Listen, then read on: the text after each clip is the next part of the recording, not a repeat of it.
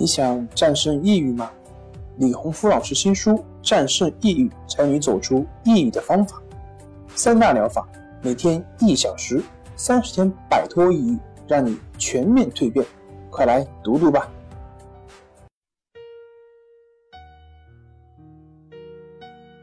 大家好，我是重塑心灵心理康复中心的曹老师。我们的公众号是重塑心灵心理康复中心。今天我们要分享的是：社交恐惧症是因为胆小造成的吗？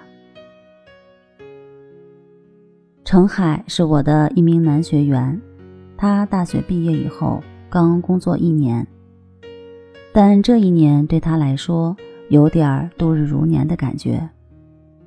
原因是在工作和与人交往的过程中出现了一些障碍。他的性格比较内向，不喜欢主动和别人说话。每天除了坐在自己的工位上对着电脑，下班独自坐车回出租屋，很少像别人一样和同事一起出去吃饭，和好朋友一起聚会。其实也不是不想，确切的说，是他没有一个好朋友，感觉很难融入别人的圈子。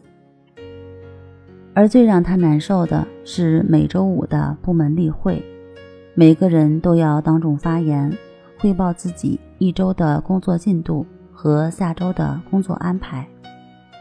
从每周四开始，他就会焦虑不安，到周五早上更是紧张到不行。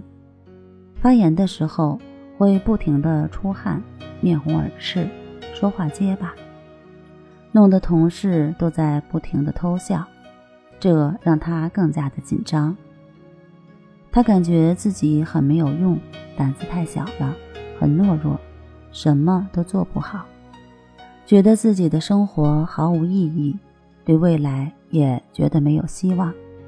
工作时间，整个人感觉乏力，脑子转得也慢，经常会把想说的话说错，记忆力也差。前两天的事儿就会有些记不住。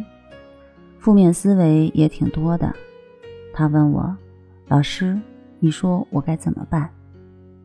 社交恐惧症是恐惧症中最常见的一种，这是一类不以患者的意志愿望为转移的恐怖情绪。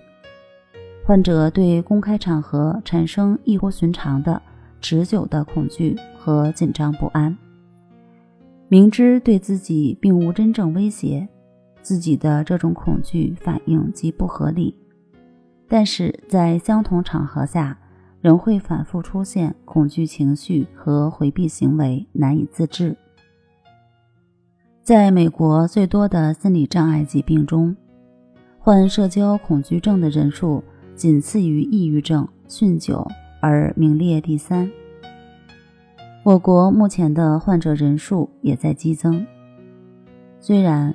患有社交恐惧症的人在激增，但也不用担心，只要找到正确的方法，都是可以调整好的，恢复到正常的工作和生活水平，这点是毫无疑问的。